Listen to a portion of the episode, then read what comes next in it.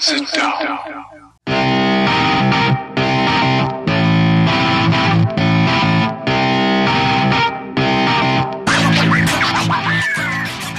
Witam wszystkich i każdego z osobna. Ja jestem Robert Kochan, a to jest Kochana NBA.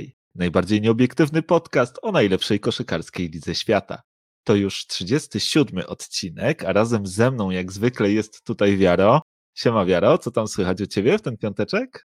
Siema Robert, cześć wszystkim. No, piąteczek mija bardzo fajnie. Po ciężko przepracowanym tygodniu pracy należy zebrać e, tego benefity. No i właśnie się te benefity dla mnie zbliżają. Mam, mam e, jak najszczersze nadzieję, że cały ten weekend będę mógł przeznaczyć na NBA i pooglądać sobie to, co się wyprawia w playoffach, bo urwanie głowy.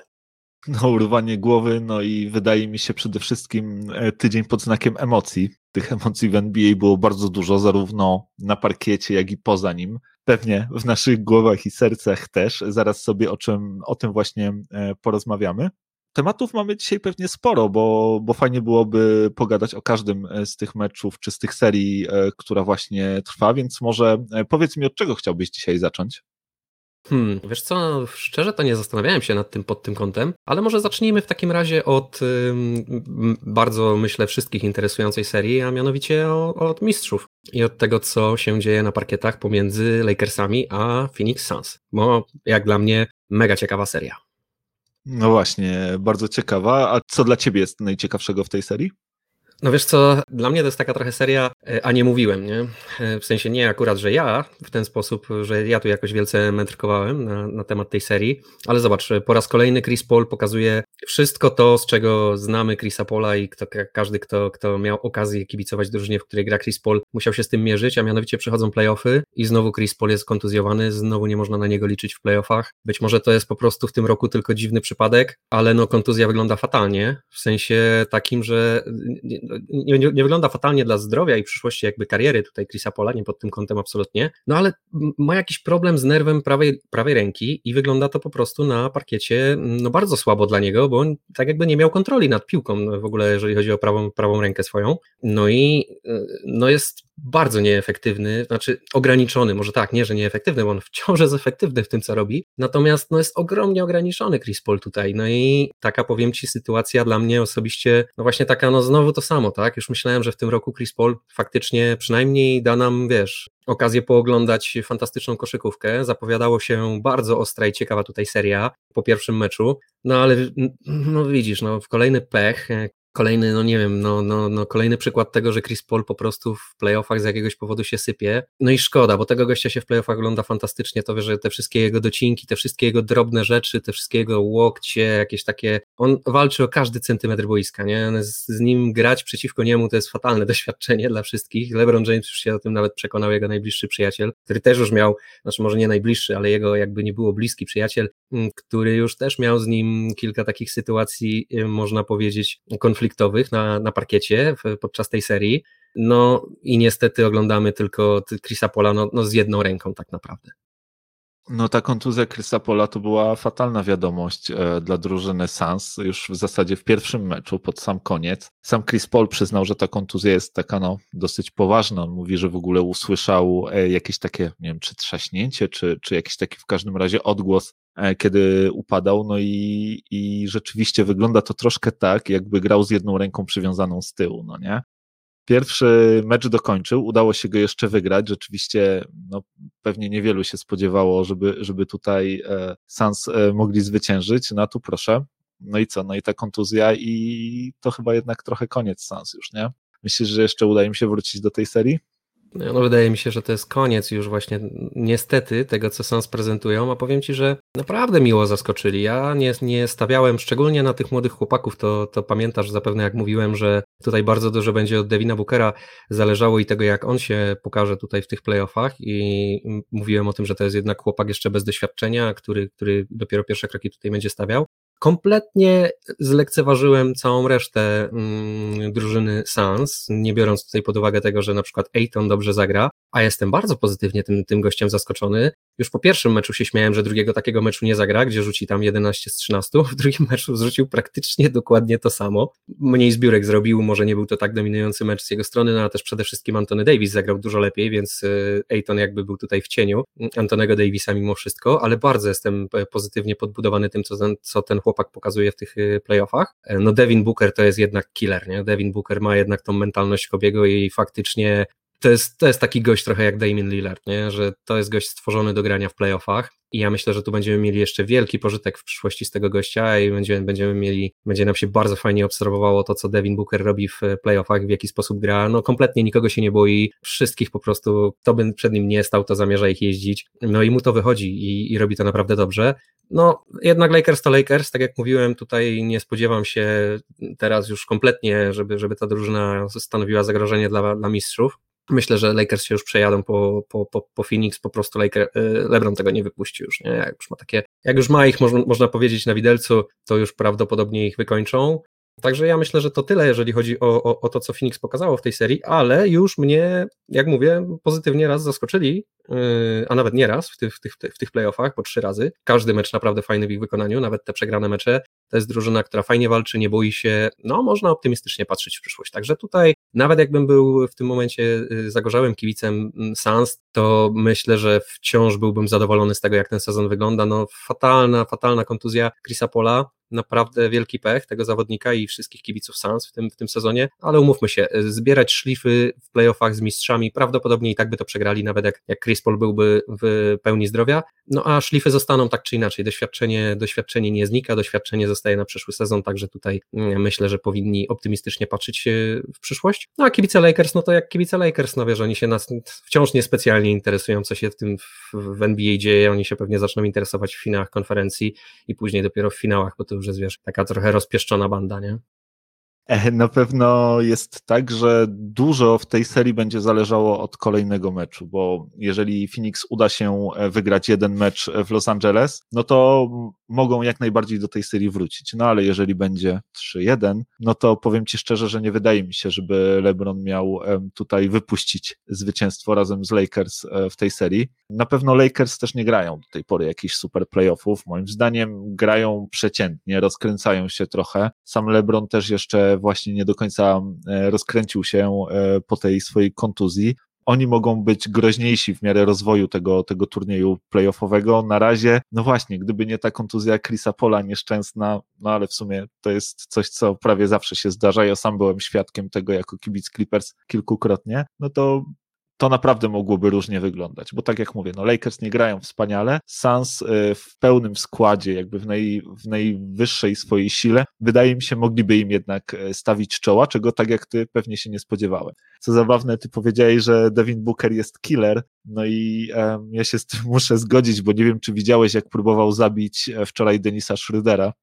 E, na, na bodajże 30 sekund przed końcem meczu, no zrobił mu strasznie przykrą, e, przykrą rzecz, e, popchnął go, rzucił na parkiet podczas próby lay-upu. E, mocno niesportowe zachowanie z jego strony. E, D-Book chyba zaczyna wcielać się troszkę w taką rolę superwatera NBA, bo, bo, bo, już jakby nabrał pewności siebie, zaczyna pyszczyć. Teraz też takie właśnie, no można powiedzieć, troszkę chamskie faule. Sam Anthony Davis w wywiadzie pomeczowym powiedział, że it's a dirty play, więc to takie mocne słowa i jeszcze dodał, że, że takie zagrania są no po prostu nie do zaakceptowania, żeby, żeby ktoś w ten sposób faulował i że, i że liga coś powinna e, z tym zrobić. Więc D-Book tutaj pracuje na, na właśnie taką rolę e, Superwatera killera i w sumie, w sumie nie od dziś, nie?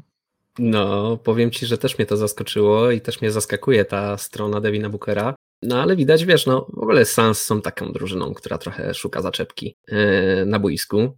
I to zapewne jest też duża tutaj rola właśnie Chrisa Pola w tym, że, że mm, Suns w ten sposób podchodzą do kosza. E, no a też wiesz, na pewno oni chcą bardzo mocno się tutaj postawić e, tym Lakersom i wiesz, no fizyczność i takie właśnie granie bezpardonowe pewne jest tego częścią i myślę, że to jest też takie mm, jakby część planu, który tutaj e, Booker starał się wcielić, no ale umówmy się, no przegiął w tej, w tej akcji zdecydowanie. No i generalnie jest trochę takich, takiego, jak mówisz, dirty play ze strony Laker, Suns w tej serii. Natomiast wciąż, wiesz, to nie jest jeszcze tak jakoś, no ta akcja była chyba takim najbardziej tego takim skrajnym przykładem tego, tego dirty play, tak? Raczej ponad to już się nikt tutaj nie wzbijał i, i myślę, że też no nie można tutaj też tak patrzeć na Bookera, wiesz, pod tym kątem, że to jakieś było wielce złośliwe z jego strony. No on jednak na pewno, to są na pewno emocje, no wiesz, to jest playoffowa koszykówka, zdecydowanie wolę jak drużyna wychodzi w ten sposób na, na, nastawiona na mecz i w ten sposób stara się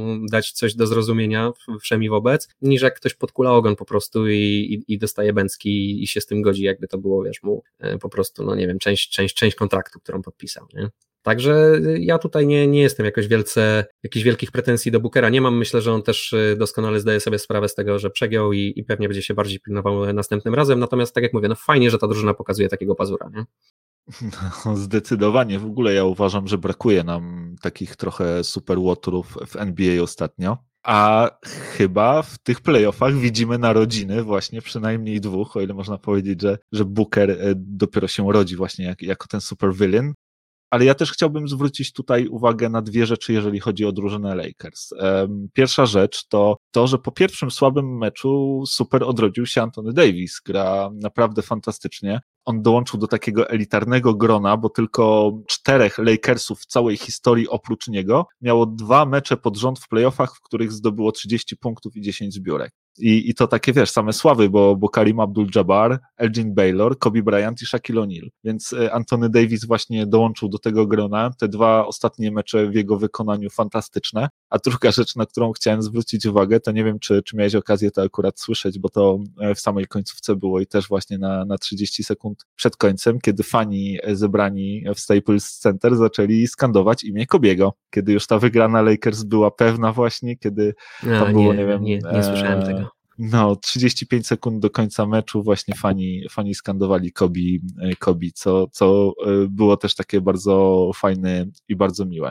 Czyli co, e, nadal podtrzymujemy to, to, to, nasze zdanie, że raczej Lakers, zwłaszcza teraz w przypadku tej kontuzji Chrisa Pola, pewnie przejadą się troszkę po tych Suns, nie? No tak, no ja tutaj już nie widzę, żeby Suns mieli jakikolwiek mecz wygrać. Myślę, że to się po prostu skończy 4-1. Gentleman's sweep, jak się to mówi. Mm, no i Lakersi będą czekali na swojego przeciwnika w drugiej rundzie. To przejdźmy, przejdźmy może do e, kolejnej serii. Powiedz mi, o kim chciałbyś teraz porozmawiać? No wiesz co, no to jak już jesteśmy w Los Angeles, to może przeskoczmy do, do Twoich ulubieńców. Miejmy to trochę z głowy, bo zapewne nie jest to temat, e, na który chcesz e, dzisiaj wielce rozmawiać. No ale musimy o tym pogadać, co, co, co się dzieje w Los Angeles Clippers. No i może zanim ja się zacznę znęcać nad e, Twoim mm, ukochanym zespołem, to, to e, bardzo chętnie bym posłuchał, jak Ty to widzisz i, i, i co Ty masz do powiedzenia? Jesteś po prostu zawiedziony, czy Ty widzisz jakieś jeszcze szanse dla tego zespołu? Jak, jak, jaka jest, e, chcesz, chcesz, będziesz żądał przeprowadzki z zespołu, czy, czy jak to będzie wyglądało teraz? Kurczę, no słuchaj, no, to na pewno jest bardzo ciężki dla mnie temat. No ja jestem troszkę załamany, bo, bo szczerze powiem Ci, że myślę, że to koniec i wszystko teraz e, tylko zależy od tego, jak bardzo ugly będzie ten koniec e, i to się też może odbić na całej przyszłości tej franczyzy, bo jeżeli tutaj to się potoczy, no wiesz, w najgorszy możliwy sposób i będziemy mieli do czynienia ze sweepem, no to boję się, że, że Kawhi niekoniecznie będzie chciał podpisać e, przedłużenie kontraktu, a jeśli, a, a, jeśli nawet będzie chciał, no to mm, może znowu tutaj wymóc na, na franczyzie poważne zmiany. Może się okazać, że, że być może, nie wiem, Paul George trafi gdzieś indziej. Na pewno ta drużyna będzie musiała być e, przebudowana, bo no jednak bardzo mija się jak do tej pory z oczekiwaniami, e, jakie wobec niej były stawiane, czy też e, formułowane. Ja tego raczej nie widzę i nie widzę tego z kilku powodów. Pierwszy powód jest taki, że no to, co gra Dallas, to jest po prostu niemożliwe. Luka jest absolutnie magiczny. To, co on wyprawia w tej serii, jest nie do zatrzymania.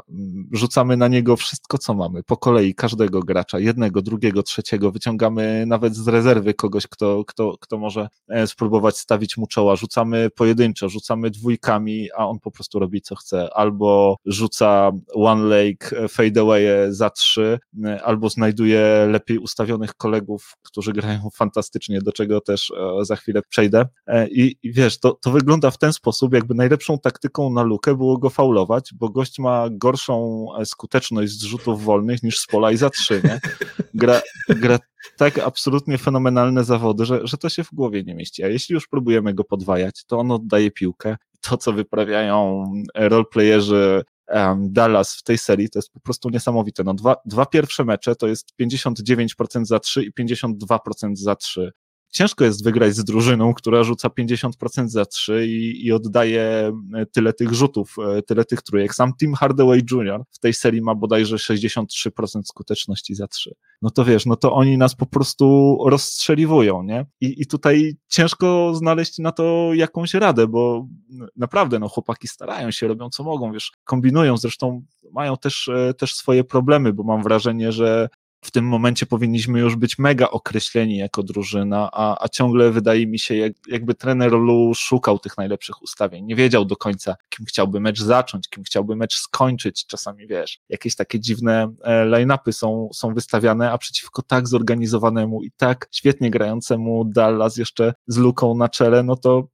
to się nie może udać. I powiem Ci szczerze, że ja wiarę straciłem e, właśnie przy tym drugim meczu, kiedy zobaczyłem, jak e, Kałaj, on jest w tej swojej strefie, on, on wszedł na ten poziom mentalny Finals MVP, rzucił 30 punktów do przerwy, grał fantastycznie przez cały mecz, 40 punktów w meczu i to nie starczyło, nie? I, I, Paul George przy okazji zagrał dobry mecz, rzucił 28 punktów, nie? Razem z Kałajem rzucili, e, rzucili tam, nie wiem, 69 punktów, tak? Jeśli się nie mylę. I wiesz, i to Dokładnie, nie starczyło, tak, nie? No, 41-28. I, I, to nie starczyło. I, I Dallas mimo to było w stanie spokojnie wygrać. I to nie to, że, że tam do końca się losy meczu ważyły. Nie, oni na minutę przed końcem meczu już, już wiedzieli, że ten mecz wygrają. I to trochę jakby, wiesz, no, odebrało, odebrało mi nadzieję, nie? I Gdzieś tam jestem w stanie wyobrazić sobie jeszcze powrót do tej serii, ale nie wydaje mi się, żeby to się miało wydarzyć. Będzie nam bardzo ciężko wygrać 4 z 6 meczów przeciwko tak grającemu Dallas i to jeszcze 3 z tych meczów będą w Dallas. A w Dallas akurat e, są kibice i to są kibice, którzy będą bardzo żywiołowo reagować. Luka też jeszcze nie miał okazji grać playoffów przed swoimi kibicami, więc też pewnie dostanie jeszcze dodatkowego wiatru w żagle. No i wydaje mi się, że, że tutaj po prostu będzie ogromna katastrofa dla drużyny, z którą były jakby wiązane duże nadzieje, chociaż pewnie każdy, kto gdzieś tam tę drużynę obserwował, to wie, jaka ona jest i, i to, co ja też e, zawsze powtarzałem o tej papierowej psychice. Mm, no i może się okazać, że to naprawdę nie będzie ładne i to nie tylko teraz, ale, ale to się też odbije na kilka następnych sezonów. No, prognozy są nieciekawe i faktycznie wygląda to fatalnie.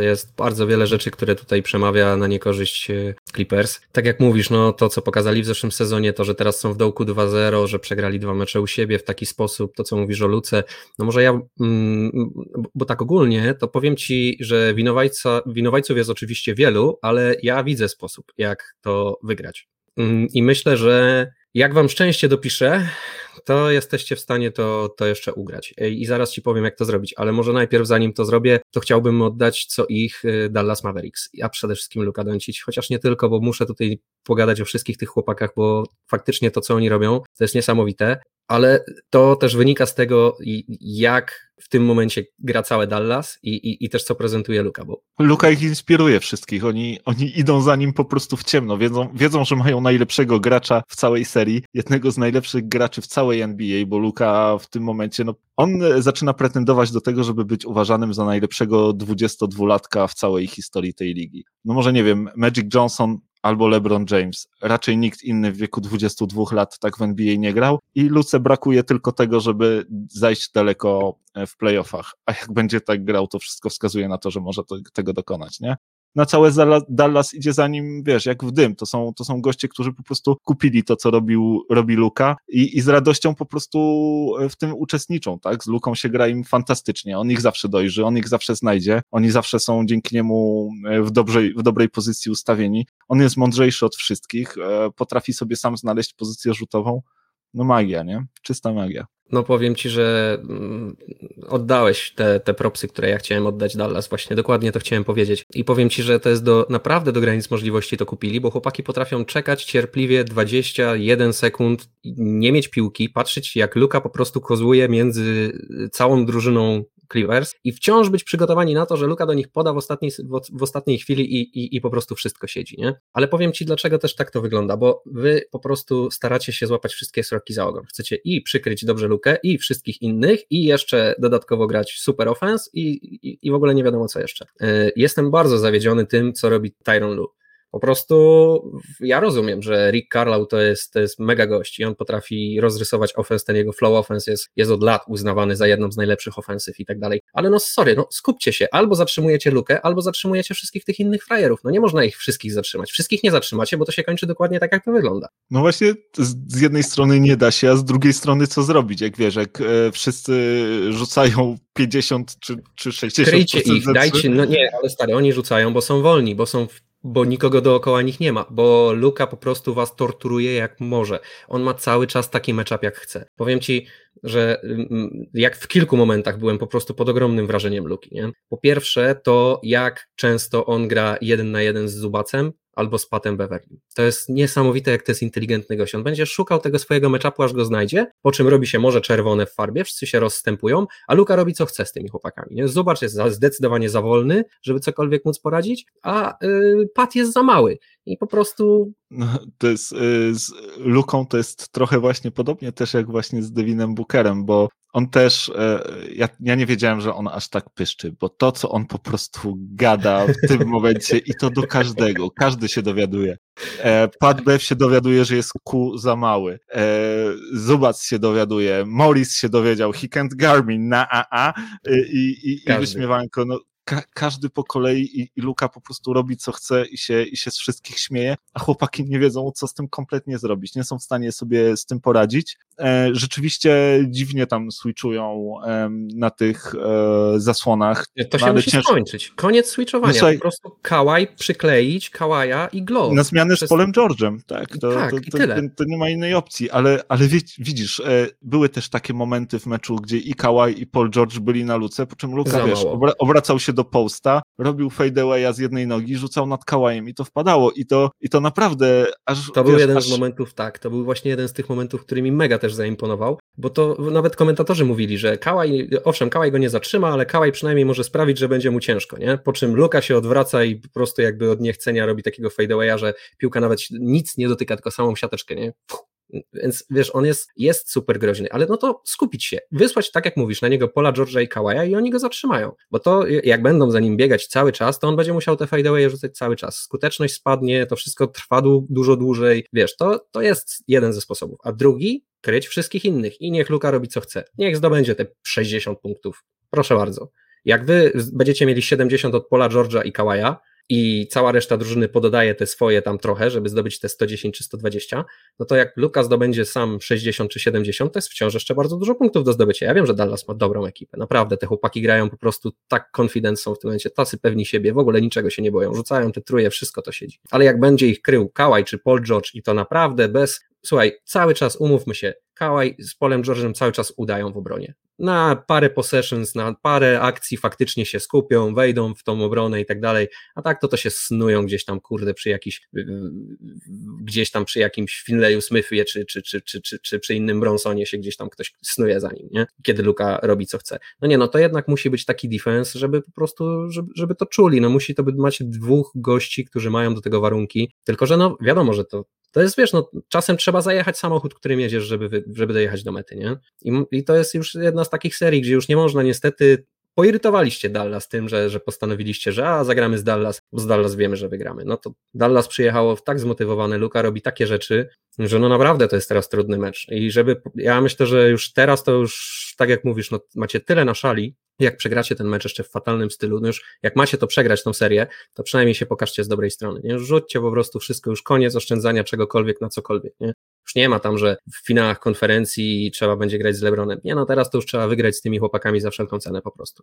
Wrzucić na nich, tak jak mówię, wszystko i wybrać plan. Albo zatrzymujecie lukę i dajecie robić w całej reszcie co chcecie. Ja bym tego nie robił, bo w takiej formie, w jakiej oni są, to widzisz, jak to się kończy. Albo ich wszystkich kryjcie, a nie takie, że próbujecie zatrzymać lukę i jeszcze wszystkich dookoła i w sumie to nie wychodzi ani jedno, ani drugie. Nie? No i koniec tego switchowania. To się, to, to jest śmierć. Ja nie wiem, dlaczego tak to, taką taktykę przyjęliście, ale to Luka po prostu gra w to lepiej niż ktokolwiek inny, więc nie grajcie z nim w tą grę.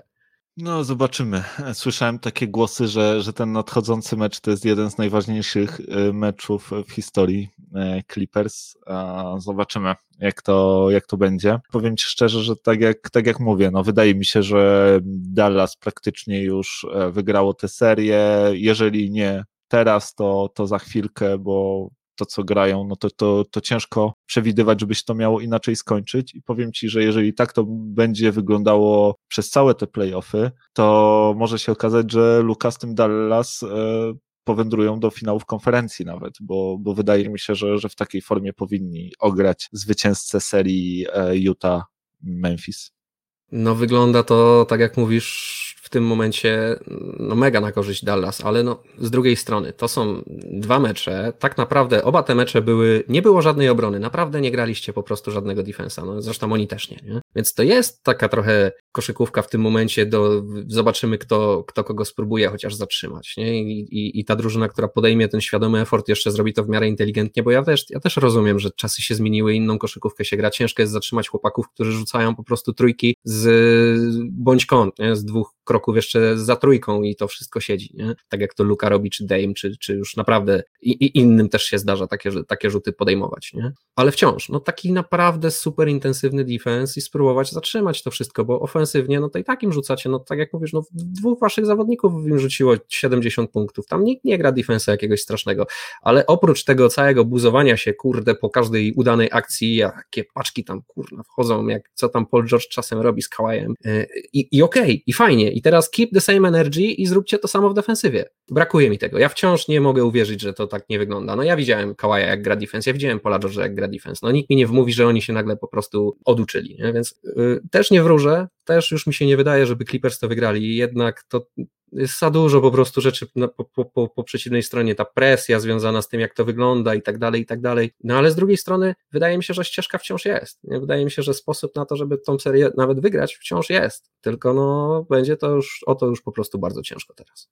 No zdecydowanie. E, to powiedz mi, o której serii teraz chciałbyś porozmawiać? E, wiesz co, no to może już skończmy zachód e, i przeniesiemy się na wschód, nie? Czyli co, Memphis, Utah? Może być Memphis, Utah, ale tutaj się przyznam bez bicia, że tutaj już tak y, biegły nie jestem w tym, co w, te, w tej serii się dzieje. Mm, także y, bardzo mocno się tutaj będę musiał wesprzeć tym, co ty masz do powiedzenia na temat tej serii.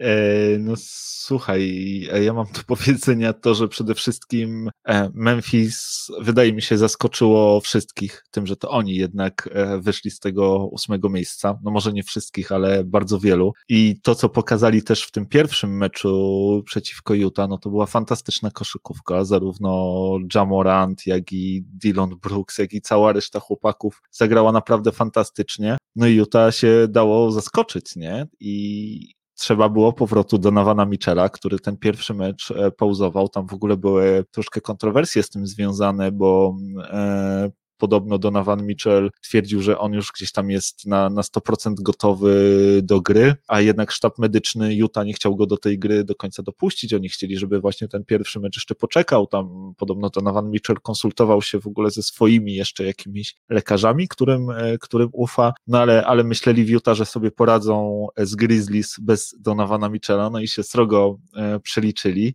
No ale właśnie, Mitchell wrócił i okazuje się, że wszystko chyba wraca na właściwe tory. Natomiast taką e, chyba najważniejszą dla mnie przynajmniej e, informacją z tego, co, co, co w tym Utah się dzieje, to są takie smutne nowiny. Właśnie rozmawialiśmy o tych e, emocjach, czy wspominaliśmy o tych emocjach na, na samym początku. No i właśnie takie emocje udzieliły się też między innymi właśnie w Utah, gdzie gdzie kilku fanów jazz e, dostało dożywotnie zakazy wstępu e, na mecze NBA z powodu rasistowskich komentarzy kierowanych w stronę rodziców Jamoranta, którzy e, przyszli kibicować swojemu synowi właśnie do, do areny w Utah i no padły w ich stronę straszne rzeczy. W ogóle cały, cały świat też NBA mocno się tym przejął i, i, i zareagował na to, bo to takie no, niedopuszczalne, rasistowskie komentarze e, na meczu NBA jeszcze względem rodziny zawodnika, która wiesz, przychodzi z całych sił, chciałaby mu e, kibicować. No słuchaj, wszyscy stanęli murem tutaj za, za Jamorantem, zarówno władze Utah Jazz, gdzie, gdzie między innymi nowy współwłaściciel Dwayne Wade e, wypowiedział się, że, no, że nie można się odwracać plecami do, do, do tego rodzaju problemów i że tego rodzaju zachowania nie będą tolerowane i że ze strony e, drużyny i, i władz drużyny są ogromne przeprosiny kierowane w stronę, w stronę właśnie Jamoranta i, i całej jego rodziny. W podobnym stylu wypowiedział się e, Donovan Mitchell. Powiedział, że bardzo cieszy się z powodu tego, że, że ci fani dostali takie dożywotnie zakazy stadion, stadionowe. E, na Twitterze wypowiedzieli, wypowiedzieli się też inni właśnie współwłaściciele Utah Jazz. No ogólnie fatalne, fatalne informacje. Znowu się takie rzeczy w Utah dzieją. Po raz kolejny już e, tam często takie, takie historie, no niezbyt pochlebne, gdzie, gdzie ci fani w stronę zawodników kierują bardzo, no, chamskie i złe i krzywdzące też e, często komentarze. Coś, coś z tymi, z tymi fanami przychodzącymi do areny Utah jest chyba nie do końca tak. No wiesz, no to jest. Nie chcę tutaj być jakiś właśnie niepoprawny politycznie wielce, ale prawda jest taka, że Salt Lake City nie cieszy się najlepszą opinią, jeżeli chodzi właśnie o tą taką szeroko pojętą kulturę osobistą.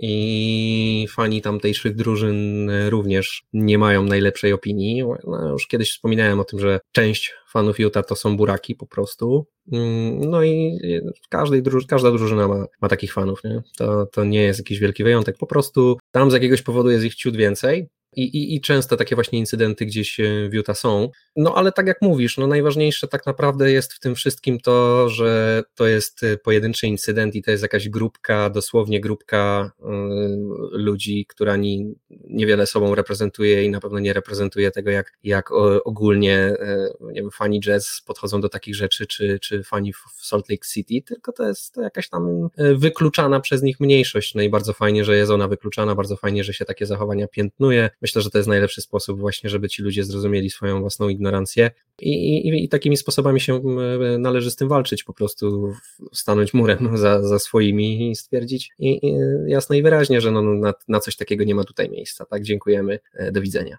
No i tak to akurat wielkie brawa tutaj dla, i dla ligi, i dla tego, jak się właśnie Utah Jazz zachowało, zachowali w całej tej sytuacji. No i tak jak mówisz, to nie był tutaj odosobniony incydent, jeszcze sobie pewnie w dalszej części pogadamy o, o, o kolejnych, które, które miały tutaj takie miejsce, no ale faktycznie być może jest coś w tym, że, że mm, fani mocno poirytowani całą sytuacją pandemiczną, tym kwarantanną, w końcu dostali się na stadiony i dają lekki upust swoim emocjom, mm, być może w nie do końca właśnie taki godny sposób, tak? No jednak klasa to jest coś ważnego, e, powinno się ją trzymać.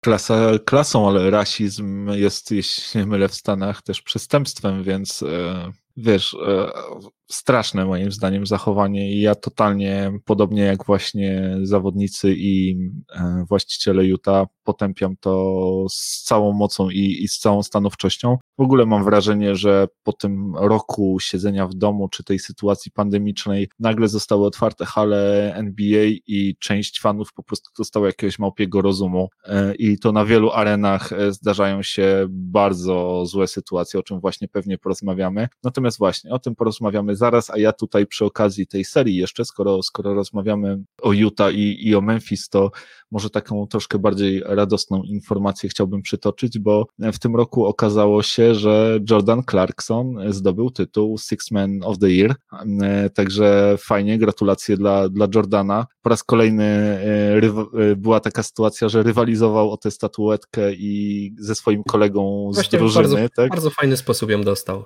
Tak, dokładnie. Dostał ją podczas wywiadu pomeczowego z, z gośćmi z Inside e, NBA, kiedy właśnie jego kontrkandydat e, w walce o, e, o, o to trofeum wręczył mu je tutaj przed, przed kamerami. No fajnie, zasłużył na pewno. Jordan Clarkson ma za sobą fantastyczny sezon, nie? No, Jordan Clarkson to jest taka w ogóle chyba miła niespodzianka w tym sezonie. Hmm, chyba się niespecjalnie ktoś spodziewał po nim takiego wybuchu. No faktycznie tutaj e, stanowił i stanowi bardzo, bardzo kluczowe ogniwo w Utah. Mm, natomiast mm, powiem Ci tak, jeszcze wracając do tej serii, bardzo fajnie e, ta seria się nam rozwinęła.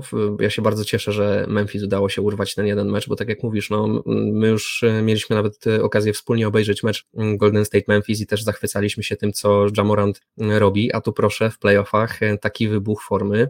Chłopak naprawdę no robi co chce pod koszem, jego wejścia są, to jest taki Russell Westbrook, tylko z większym jeszcze takim, no dłuższy trochę od niego, bardziej taki jeszcze finezyjny niż Russell, no i, 47 punktów w ostatnim meczu i to biorąc pod uwagę, że pod koszem przeciwnika stoi mm, teoretycznie Defensive Player of the Year e, Rudy Gobert. No jak dla mnie to jest kolejny przykład tego, że Rudy Gobert jest mocno przereklamowany, jeżeli chodzi o to, jak dobrym jest obrońcą. E, natomiast, no tak czy inaczej, no fantastyczne też zawody, no 141 punktów to jest e, bardzo dużo, nie, nie często się zdarza coś takiego, to pokazuje ten potencjał ofensywny drużyny Utah, no pokazuje też oczywiście oczywiście braki w defensywie, jeżeli chodzi o, o Memphis, no ale to, że Memphis nie ma zbyt wielu obrońców oprócz Dylana Brooksa, to, to wszyscy wiemy. No ale zawody całkiem fajne grają chłopaki. E, zobaczymy, jak się to dalej będzie rozwijało. Myślę, że Memphis tutaj ma jeszcze bardziej taką pozytywną historyjkę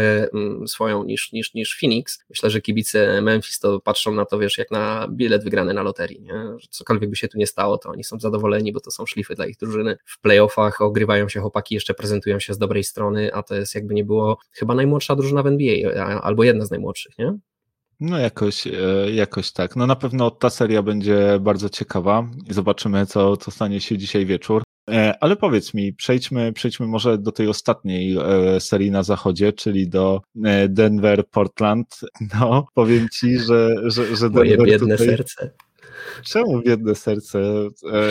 Nieprzyjemnie jest zobaczyć, jak Austin Rivers rzuca dwadzieścia kilka punktów w ważnym playoffowym meczu? Powiem Ci, że przyjemnie jest zobaczyć, jak Austin Rivers rzuca 21 punktów w ważnym momencie, ale moje biedne serce nie wytrzymuje tego, co się dzieje w tych meczach i tego, co Damian Lillard za każdym razem próbuje zrobić mojej drużynie. E, niesamowity jest gość, po prostu jest niesamowity. Nic z nim nie są w stanie Denver zrobić, kompletnie nic, nic na niego nie działa, kim byś go nie no ale, no ale wiesz, no trochę Denver też nie ma za bardzo go kim. Arona Gordona na niego wypuściliśmy. No tak. Że, no, Aaron Gordon i... zatrzyma Lillarda. Mhm.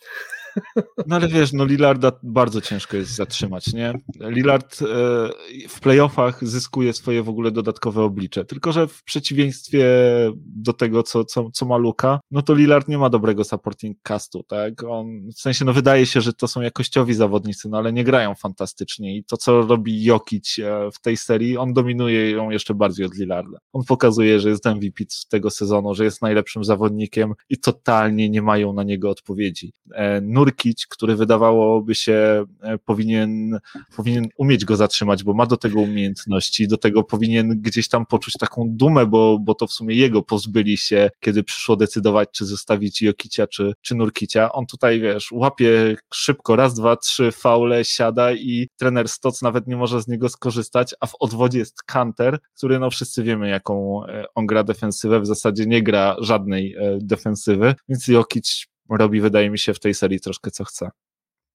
No tu się z Tobą zgadzam w 100%. Y, gruby po prostu ich pojechał na ten moment. E, no tak jak mówisz, no jakiś jest nie do zatrzymania. Nurkic nie jest w stanie nic zrobić. No, no, to są naprawdę szybkie faule tyle fejków, ile, ile e, Jokic robi, tyle razy, ile on w jednej akcji potrafi cię zmylić, że już myślisz, że będzie rzucał albo podawał, a on jednak robi coś innego.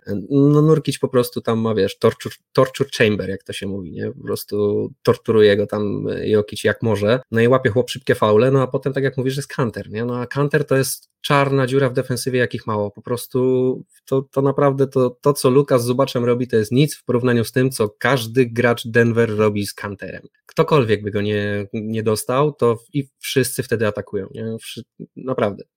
To, yy, Howard atakuje, który jest ósmym chyba czy dziewiątym zawodnikiem z ławki. Jak tylko dostanie Kantera, to zaraz go atakuje i wjeżdża na kosz. Nie? Yy, więc no, Portland nie ma po prostu nic w obronie i tak jak mówiłem, tutaj nikt żadnej obrony specjalnie nie gra. Denver próbuje i ma na tyle powiedzmy dużo tego talentu atletycznego w, w zespole, że jest w stanie zatrzymać e, Anferni Simonsa i spółkę. Mm, no a Lillard robi co chce. Nie? No ale to nie wystarcza na to, co robi Denver, bo całe Denver robi co chce po prostu w ofensywie. Są nie do zatrzymania chłopaki. No i tak jak mówisz, zawsze się ktoś tutaj znajdzie. Nie? No, no ostatnio Austin Rivers się pokazał z bardzo dobrej strony. E, faktycznie fajna, ciekawa e, historia. On był mocno skazany już na pożarcie, już nikt, e, wszyscy go można powiedzieć skreślili. Czy słusznie? No nie jest wielkim zawodnikiem na pewno. On mi bardzo mocno J.R. Smitha przypomina. On nie jest może zdolny do rzucania zupą w kolegów. To nie ten. To jest Zulrek szalony druid.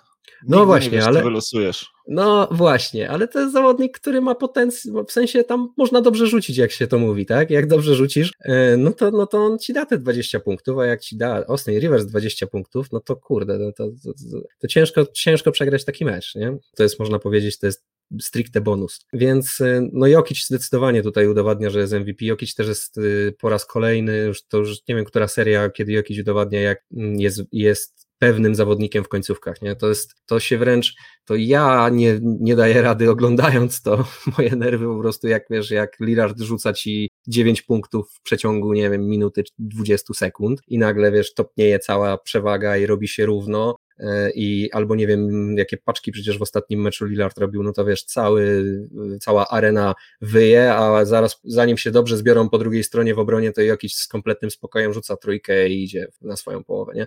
No niesamowite jest to samo, że tam już gdzieś tam, w, nie wiem, czy w ogóle to, na pewno jedna z ostatnich akcji meczu była, gdzie um, osobiste rzucało Portland, no i w samej końcóweczce Jokic wywalczył ofensywną zbiórkę, um, od razu to dołożył do kosza, no i po wszystkiemu, nie? I skończyły się nerwy i cokolwiek. Więc y, to jest niesamowita siła Jokicia, to jest to, że on w tych ważnych meczach, w końcówkach faktycznie daje z siebie wszystko i, i, i, i też ma taką, tak, też ma takie coś jak Dame Lillard właśnie, że po prostu gra jeszcze lepiej niż gra zazwyczaj, to on gra w playoffach. Na, na strasznych skutecznościach to wszystko jest. To się nie chce w ogóle wierzyć, co się w tych playoffach dzieje. No to, to zresztą wracając jeszcze na, na, na chwilę do serii Clippers Dallas, jak y, obie drużyny rzuciły po 70 punktów w połowie na skutecznościach 65%, nie? No to, to, to, to w ogóle co to jest za koszykówka, nie? To, to są, to jest skok procentowy od normy gdzieś tam o 10-15%, nie? To, to ho, ho, ho. Więc y, naprawdę wszyscy są nie do zatrzymania w tych playoffach. Może nie wszyscy, ale na zachodzie wiele z tych drużyn złapało naprawdę taki wiatr w żagle, że, że no, nikt tu nie, nie, nie broni, y, cały czas punkty wpadają. No i super się to ogląda. No ja osobiście, tak jak mówię, no, dla mnie trochę za duże nerwy, bo to, co, to, co, to, co Dame Lillard wyprawia, to, to jest też czysta magia. Y, no ale ja już to też widziałem, ja już, ja już byłem świadkiem dwóch siedmiomeczowych serii z Portland i, i Dame zawsze tak grał, Jokic też zresztą zawsze to pokazywał. Także polecam jakieś choćby obszerne obszerne skróty z tych meczy sobie pooglądać, bo piękna koszykówka.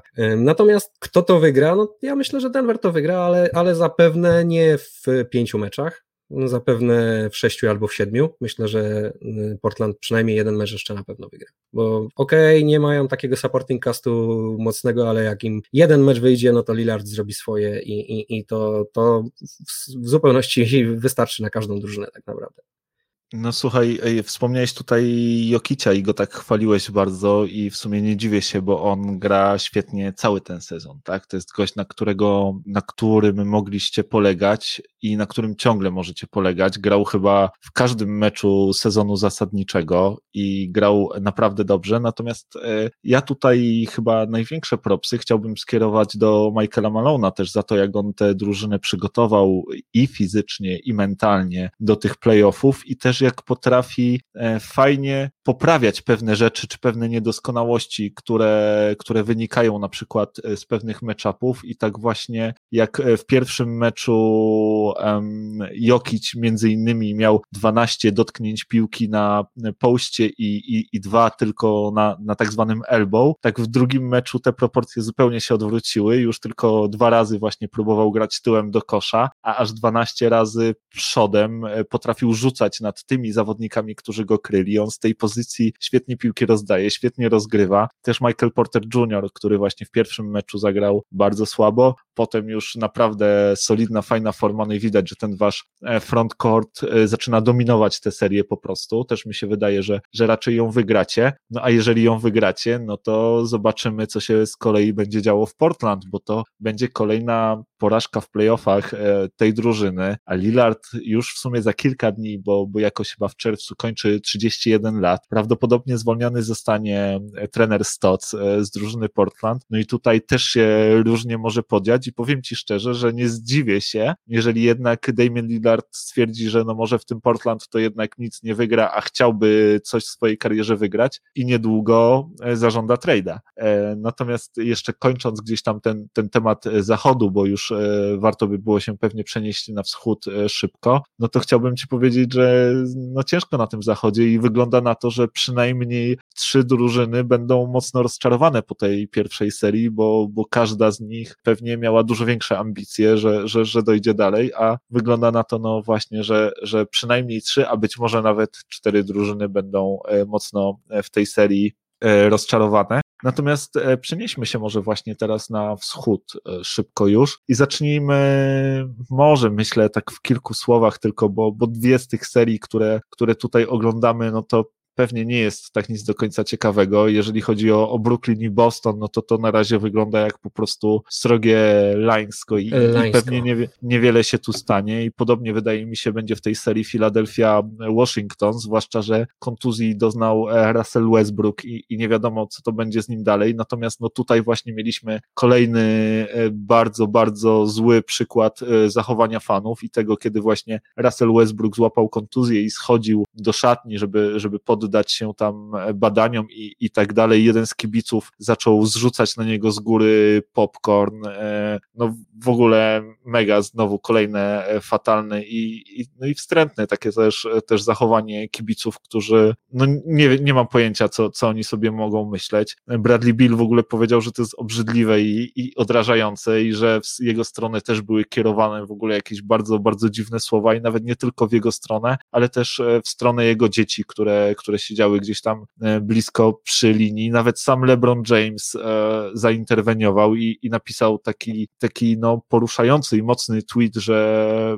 że po prostu gracze domagają się e, tego, żeby, żeby tutaj no, takich sytuacji nie, nie dochodziło, że powinno się ich chronić i, i że takie, dla takich sytuacji czy, czy zachowań nie ma, nie ma żadnych wymówek i, i liga powinna bardzo stanowczo tutaj zareagować. No i rzeczywiście ze strony ligi e, też oświadczenie zostało właśnie wydane, że, że, że oni jakby jeszcze mocniej postarają się zadbać o tę kwestię komfortu i zawodników, no i tego, żeby na scenach nie dochodziło do takich gorszących scen. No i mam nadzieję, że tak się rzeczywiście stanie, bo, bo też właśnie to, co e, zobaczyliśmy w Filadelfii, no moim zdaniem e, przykryło trochę też emocje sportowe i, i, i wyszło na pierwszy plan, a nie powinno.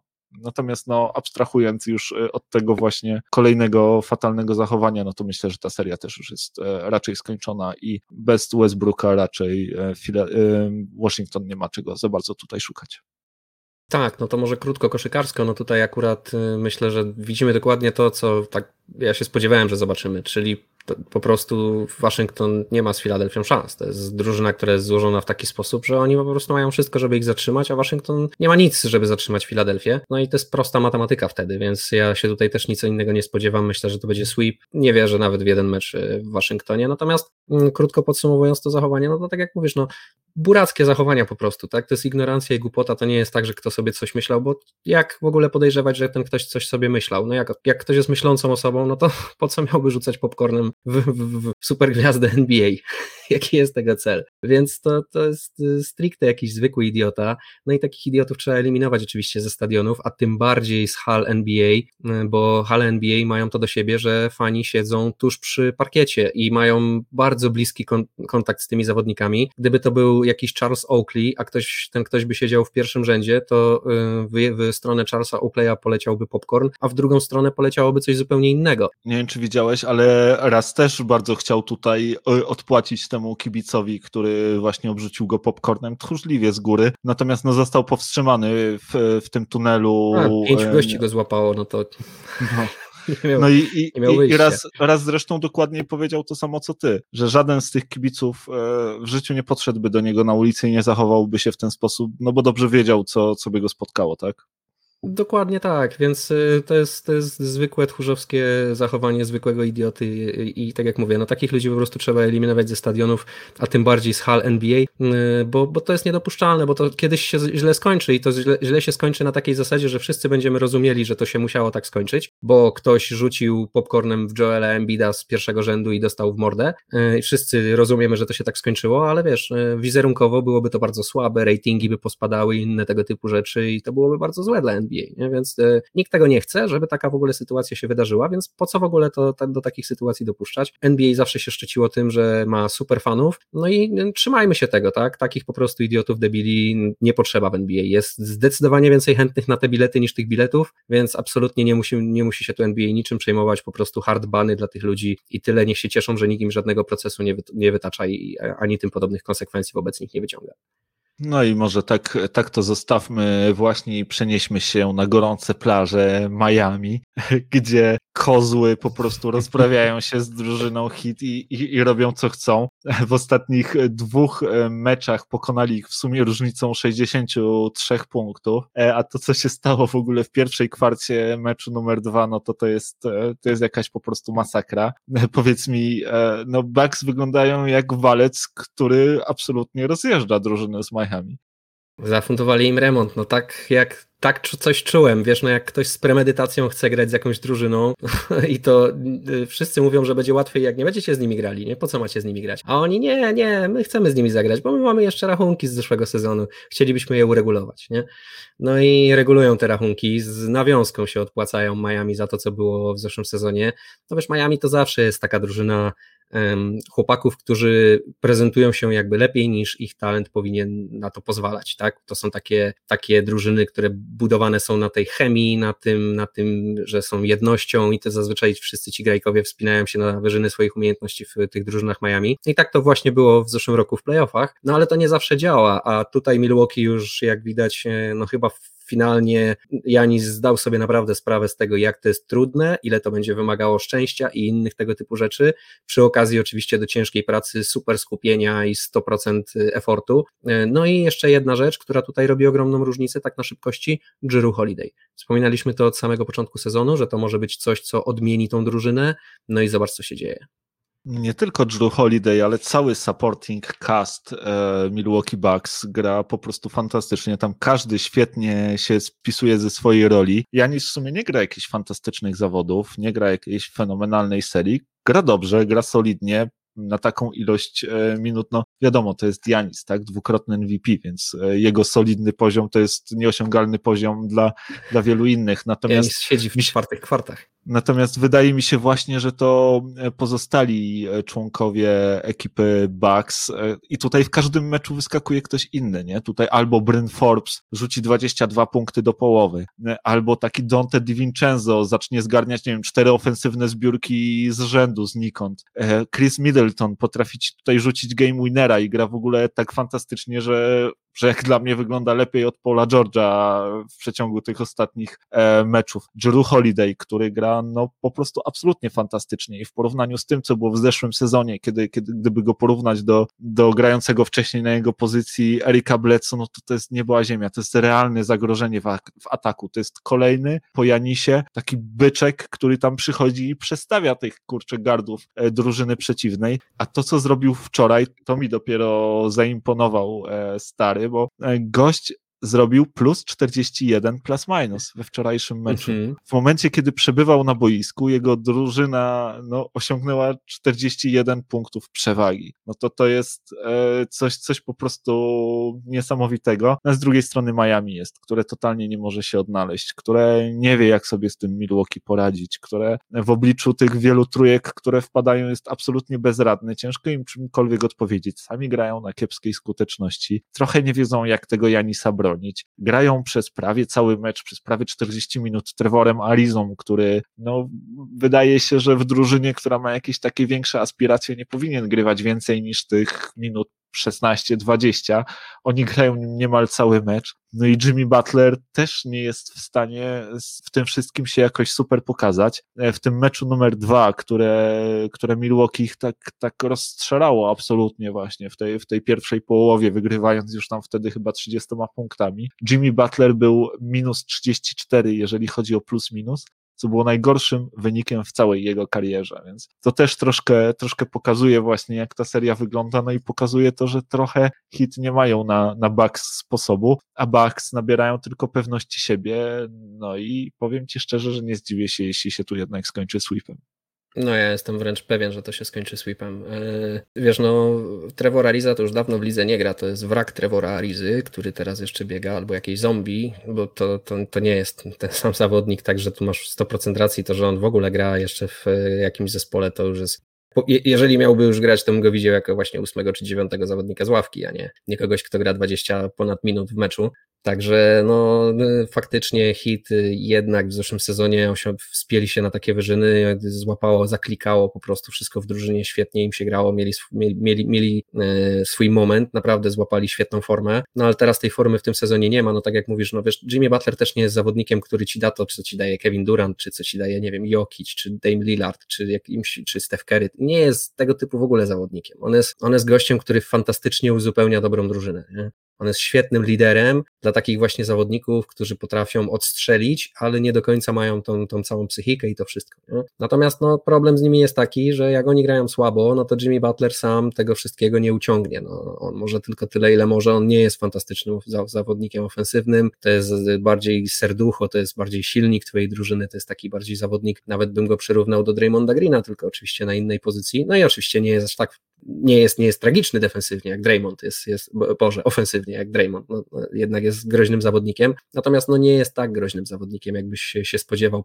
no, nie jest to pierwsza opcja w ataku docelowo, no, przynajmniej, którą chciałbyś mieć w drużynie. No ale my, ja no, myślę, że tutaj przede wszystkim propsy dla Milwaukee, no to jest lepsza drużyna, która w tym momencie gra tak, jak y, pokazuje, jakby, jak patrzysz na papierze, no to ta drużyna powinna tak grać, no i faktycznie tak gra, ma tą formę, na którą wskazuje skład i, i, i, i kompozycja mm, drużyny. Janis gra świetnie, Drew Holiday naprawdę to jest zawodnik, którego często nie widać, którego nawet nie zdajesz sobie sprawy z tego, jak jest pożyteczny dla ciebie. Nie? To jest taki wielki obrońca, bardzo zwinny, bardzo szybki, bardzo inteligentny, ale przede wszystkim taki zawodnik, który mm, sprawia, że wokół niego naprawdę trudno się gra bo on jest bardzo taki, a to ci przerwie podanie, a to cię wybije z rytmu, a to ci zajdzie i za zasłonę ci postawi dokładnie na twojej drodze. No bardzo, bardzo mocno mm, dokucza, jak, jak właśnie ma jeszcze taką drużynę, w której ma tyle, wiesz, tylu fajnych zawodników, którzy dobrze grają, no to już w ogóle pokazuje pełnię swoich możliwości. Ja myślę, że już dawno mm, mogliśmy takiego Drew Holiday'a oglądać, gdybyśmy mieli okazję właśnie zobaczyć go w takiej, w, w takiej drużynie jak Milwaukee, jeszcze w takiej formie jak Milwaukee teraz tak e, prezentuje. Myślę, że możemy jakby taką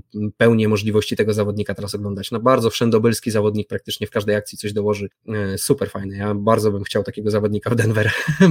Myślę, żeby się nam mega przydał taki Drew Holiday. To by naprawdę można było myśleć o mistrzostwie bez, bez, bez najmniejszych oporów. No a tutaj myślę, że Milwaukee może myśleć śmiało o mistrzostwie. Prezentują fantastyczną koszykówkę. E, no i tak jak mówisz, no jedzie walec, zobaczymy jak daleko ten walec zajedzie, nie? No zobaczymy właśnie, jak, jak trafi na sieci z Brooklynu, co się, co się z tym walcem stanie i czy nie ugrzęźnie w tych sieciach. Ja na pewno jedną rzecz jeszcze chciałbym tutaj szybko, jeżeli chodzi o tę serię, zaznaczyć, bo to mnie bardzo zaskoczyło, bo pierwszy raz chyba, no na pewno nieczęsto się to zdarzało, żebym, żebym to zobaczył. E, zobaczyłem właśnie, jak e, sędziowie gwiżdżą błąd 10 sekund podczas rzucania osobistych. E, zagwizdali go Janisowi akurat właśnie w tym meczu numer jeden. Janis rzeczywiście ma tą taką swoją rutynę, jeżeli chodzi o, o rzuty osobiste, bardzo długą. On tam bierze głęboki oddech, sześć razy kozuje piłką o ziemię, jeszcze, jeszcze jakieś tam inne czary wyprawia.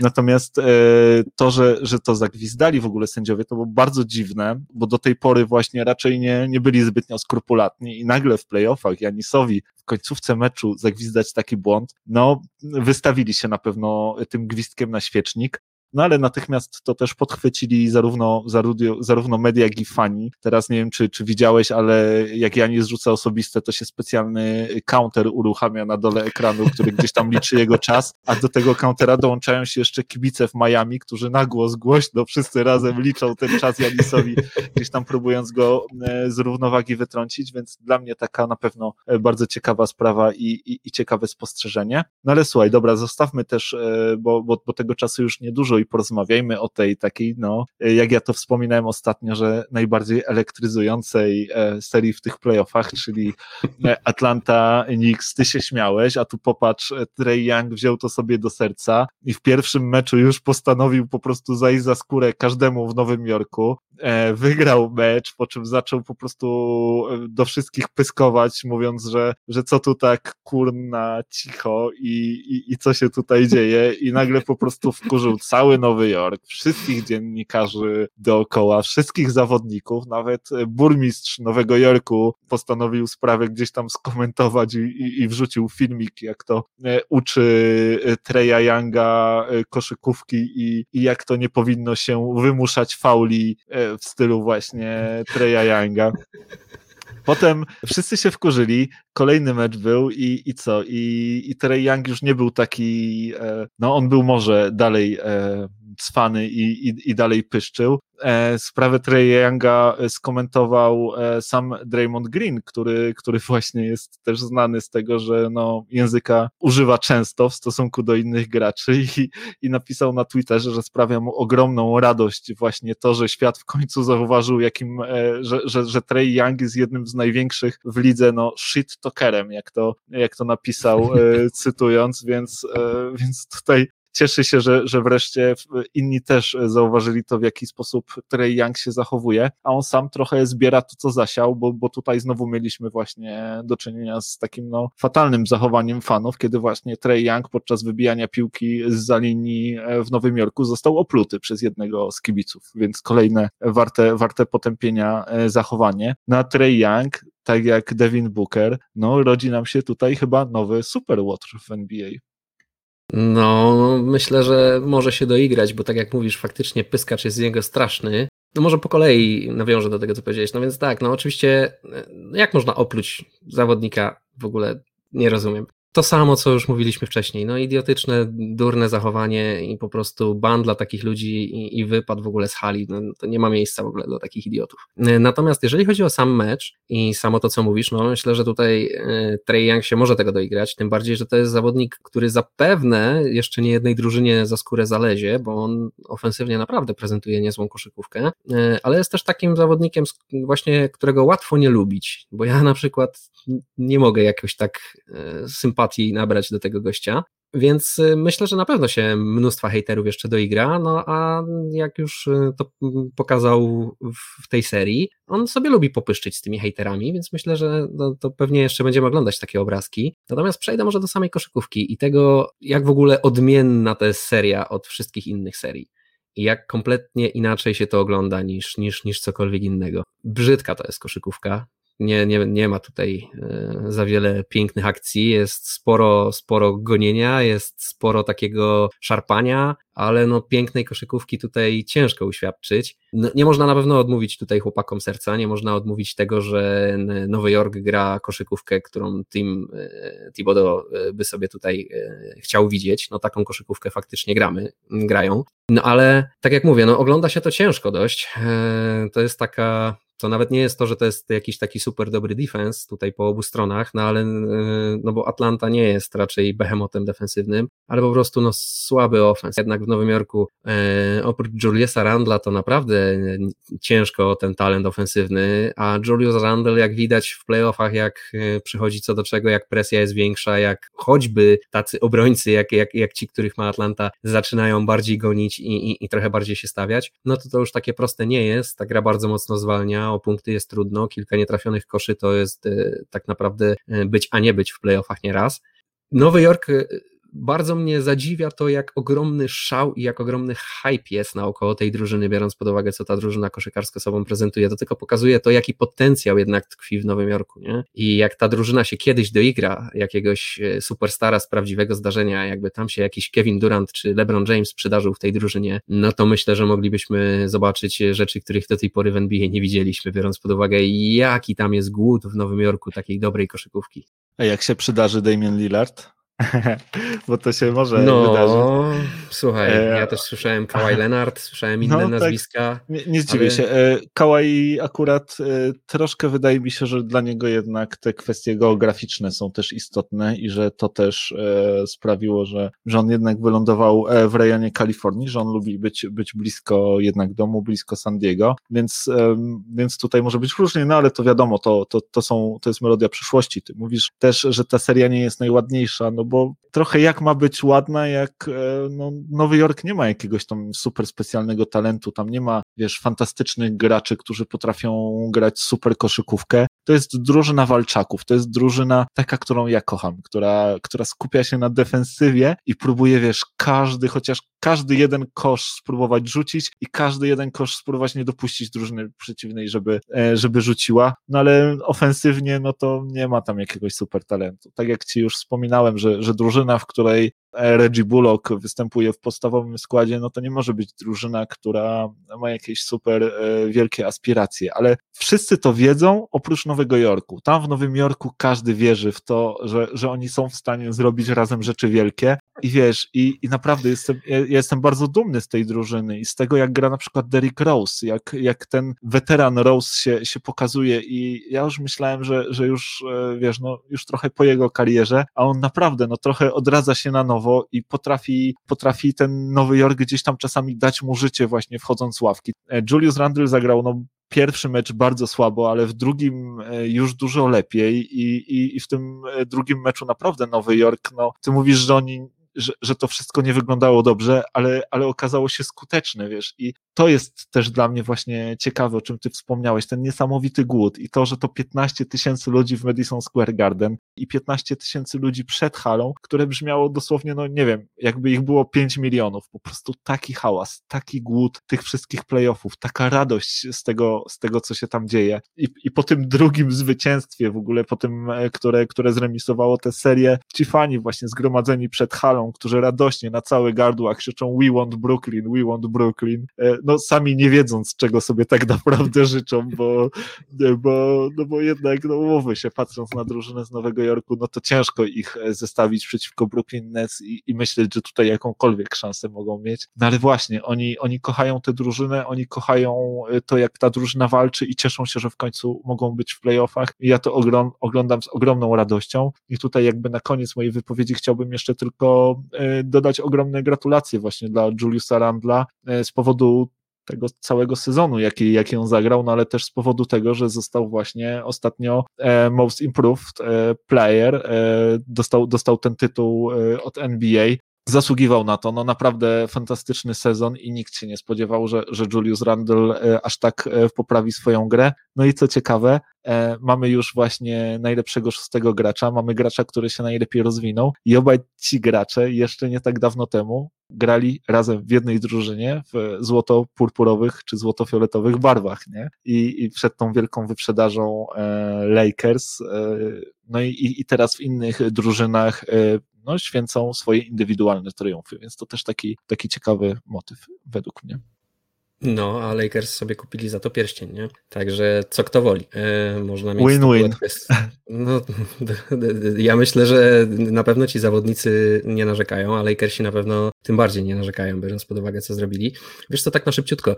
E, ja oczywiście się zgadzam, że ta drużyna gra super fajnie pod kątem takim, że ma ogromne serducho do walki i tak dalej, i tak dalej. Jakby oni jeszcze mieli talent ofensywny taki, jak miało, wiesz, Golden State sprzed paru lat, to byś miał drużynę idealną, która ma fantastyczny ofens i rewelacyjny defense i ogromne pełne serducho do walki. I to jest drużyna wymarzona, do której każdy dąży. No i tutaj chłopaki mają na razie całkiem niewiele z tego i daleko jeszcze po prostu dużo jeszcze trzeba wybudować, żeby taką faktycznie drużynę złożyć. Ja nie uważam, nigdy nie uważałem, że ofensywa i defensywa to jest coś, co jest albo albo w koszykówce. To jest coś, co się powinno mieć. No ale w tej serii to tak trochę wygląda. No taka seria, no nie, to tak jak mówisz, no tutaj dużo, dużo zależy od tego, jacy zawodnicy w tych drużynach grają. No i tak jak mówisz, no Nowy Jork po prostu jeszcze potrzebuje talentu, bo tam potencjał, ta drużyna ma ogromny pod tym właśnie kątem, że fani i tak dalej, tylko że no na razie to się umówmy, no zadowalają się nagradą pocieszenia, tak, zadowalają się takimi właśnie rzeczami, że Julius Randle dostał e, Most Improved Player. Pomyśl co by było, jakby ta drużyna mogła faktycznie liczyć na to, że zagra w finałach i bić się o mistrzostwo, pomyśl co by było, jakby New York Knicks wygrali mistrzostwo, e, pomyśl ile wtedy ludzi byłoby na ulicach i jakby to wyglądało i jakie by to było szaleństwo, a to, że Nowy Jork ma fantastycznych kibiców, to są jedni z naprawdę najfajniejszych kibiców, jakich można sobie właśnie, oni są mega e, docinkowi, w sensie naprawdę utrują mm, przeciwnikowi, ale w większości przypadków jednak jest w tym i duża kultura, i fajny pomysł, i fajna inteligencja właśnie w tym wszystkim. No, no tak jak mówisz, to skandowanie choćby We Want Brooklyn. To pokazuje, jakich fanów ma e, Nowy Jork, nie? Aczkolwiek też się idiota przydarzył, o którym już wspomnieliśmy. Mm, także e, ja po prostu nie rozumiem, znaczy nie rozumiem, no rozumiem, no tak mocno są spragnieni dobrej koszykówki, że trochę zadowalają się byle czym. No i tak trochę to w tym Nowym Jorku niestety na ten moment wygląda. Natomiast dobrze, niech budują w ten sposób, niech e, faktycznie liczą na to, że przyjdzie jakieś super gwiazdy, jak tak jak mówiłeś, na zachodzie jest e, taka wyżynka, że tam prędzej czy później któraś drużyna będzie się przebudowywać i będą właśnie Damian Lillard, CJ McCollum choćby do wzięcia, czy, czy yy, kto wie, może i połowa Denver, nie? Więc yy, nigdy nie wiadomo, zawsze może taka sytuacja się przydarzyć, a tak jak mówimy, no tutaj jakiś Damian Lillard, czy ktoś taki w Nowym Jorku, no to by było szaleństwo. No dokładnie tak, dokładnie tak. No słuchajcie, dziękujemy Wam bardzo w takim razie, że, że byliście z nami w tym odcinku i że dotrwaliście do tego momentu i Tobie też, e, Wiaro, bardzo za niego dziękuję. Bardzo fajnie mi się i przyjemnie dzisiaj, jak zwykle zresztą e, z Tobą rozmawiało. No i słuchajcie, jeżeli chcielibyście nas o coś zapytać, czy, czy chcielibyście podzielić się z nami jakąś informacją, możecie to bardzo łatwo zrobić. Wystarczy, że napiszecie do nas na kontakt małpka nba.pl albo uderzycie od razu bezpośrednio na Facebooku. Czekamy na wszystkie wszystkie informacje i, i wiadomości od Was. No i oczywiście zapraszamy Was już na kolejny, 38 odcinek naszego podcastu, który już e, za tydzień o mniej więcej tej samej porze. E, no i co, i dziękujemy Wam bardzo, że byliście dzisiaj z nami i, i życzymy Wam e, kolejnego, pełnego, no już tylko tych dobrych koszykarskich emocji tygodnia i, i do usłyszenia za tydzień. No, dokładnie tak, nic dodać, nic ująć. No co, trzymajcie się cieplutko i do usłyszenia. Cześć.